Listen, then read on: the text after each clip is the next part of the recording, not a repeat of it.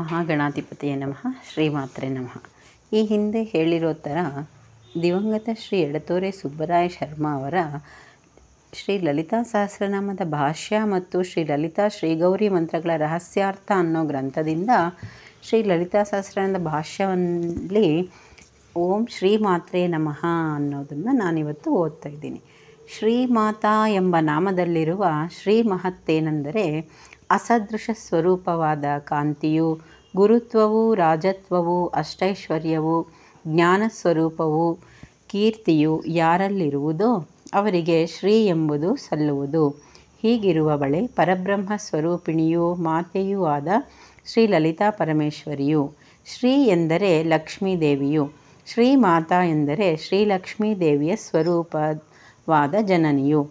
ಶ್ರೀಮಾತಾ ಎನ್ನುವುದರಲ್ಲಿ ಶ್ರೀ ಮತ್ತು ಮಾತಾ ಎಂಬುವುಗಳ ಅತಿಶಯವಾದ ಮಹತ್ವವೇನೆಂದರೆ ಶ್ರೀಂ ಎಂಬುದು ಶ್ರೀ ಮಹಾಲಕ್ಷ್ಮಿಯ ಬೀಜ ಮಂತ್ರವು ಇದು ಸಚ್ಚಿದಾನಂದ ಸ್ವರೂಪವಾದ ಪರಬ್ರಹ್ಮತ್ವವನ್ನೇ ಪ್ರತಿಪಾದನೆ ಮಾಡುವುದು.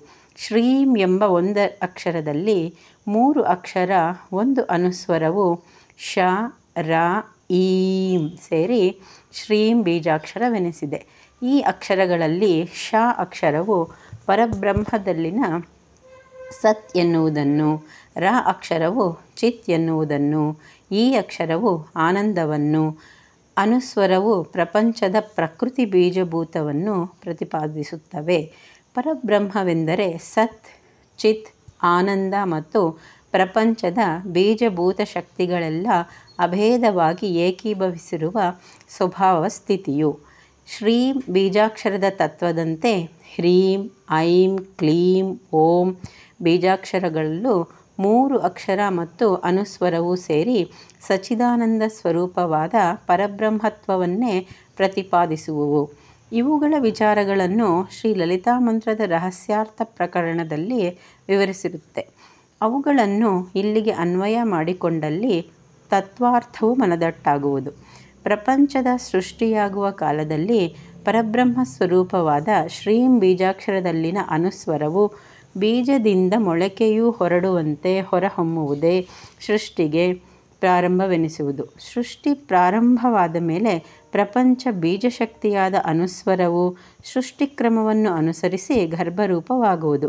ಅನುಸ್ವರವು ಹೀಗೆ ಗರ್ಭರೂಪವಾಗುವಾಗ ಶ್ರೀ ಅಕ್ಷರದಲ್ಲಿನ ರಾ ಅಕ್ಷರದ ತತ್ವವಾದ ಚಿಚ್ಚಕ್ತಿಯು ಪರಬ್ರಹ್ಮತ್ವದಿಂದ ಈಶ್ವರೀ ಶಕ್ತಿಯಾಗಿ ಉದಯಿಸಿ ಗರ್ಭರೂಪವಾಗಿರುವ ಅನುಸ್ವರವನ್ನು ಧರಿಸಿ ಗರ್ಭಿಣಿ ಎಣಿಸಿಕೊಳ್ಳುವವಳು ಆದುದರಿಂದ ಈಶ್ವರೀ ಶಕ್ತಿಯೇ ಪ್ರಪಂಚ ರೂಪವಾದ ಗರ್ಭವನ್ನು ಧರಿಸುವುದರಿಂದ ಶ್ರೀಮಾತಾ ಎನಿಸಿಕೊಳ್ಳುವವಳು.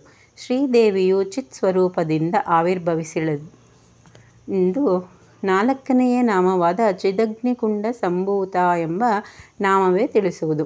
ಸಚ್ಚಿದಾನಂದ ಸ್ವರೂಪವಾದ ಶ್ರೀ ಎಂಬುದು ಈಶ್ವರಿ ಶಕ್ತಿಯಾಗಿ ಉದಯಿಸಿದ್ದರೂ ಯಾವ ವ್ಯತ್ಯಾಸವನ್ನೂ ಹೊಂದದೆ ಗರ್ಭರೂಪವಾದ ಅನುಸ್ವರದ ಜೊತೆಯಲ್ಲಿರುವುದು. ಅಂದರೆ, ಸೃಷ್ಟಿಕಾಲದಲ್ಲೂ ಸಚಿದಾನಂದ ಸ್ವರೂಪವಾದ ಶ್ರೀರೂಪವಾದ ಪರಬ್ರಹ್ಮವು ಯಾವ ವ್ಯತ್ಯಾಸವನ್ನು ಹೊಂದುವುದಿಲ್ಲವೆಂಬ ತಾತ್ಪರ್ಯವಾಗಿರುತ್ತದೆ.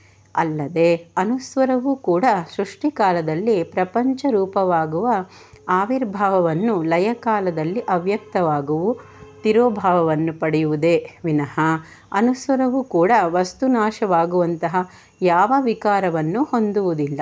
ಆದುದರಿಂದ ಸೃಷ್ಟಿಕಾಲದಲ್ಲಿ ಶ್ರೀಂ ಎನ್ನುವುದು ಶ್ರೀಮಾತಾ ಎಂದು ನಿಲ್ಲುವ ತತ್ವಾರ್ಥವಾಗಿಯೇ ಸಹಸ್ರನಾಮದ ಪ್ರಥಮ ನಾಮವಾಗಿ ಶ್ರೀಮಾತಾ ಎಂದು ಇರುವುದಾಗಿದೆ. ಮಾತಾ ಎನ್ನುವ ಪದಕ್ಕೂ ಮಾತಿರ್ವರ್ತತೆ ಅತ್ರ ಗರ್ಭೋ ಮಾತಾರು ಸೀಮಾ ವನೆ ವರ್ತನೆ ಚ.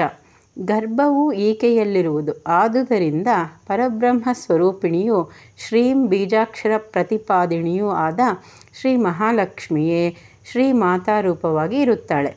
ಸಹಸ್ರನಾಮದ ಪ್ರಥಮ ನಾಮವು ಶ್ರೀಮಾತಾ ಎಂದಿದೆ. ಸಹಸ್ರನಾಮದ ಅಂತ್ಯದ ನಾಮವು ಲಲಿತಾಂಬಿಕಾ ಎಂದಿದೆ.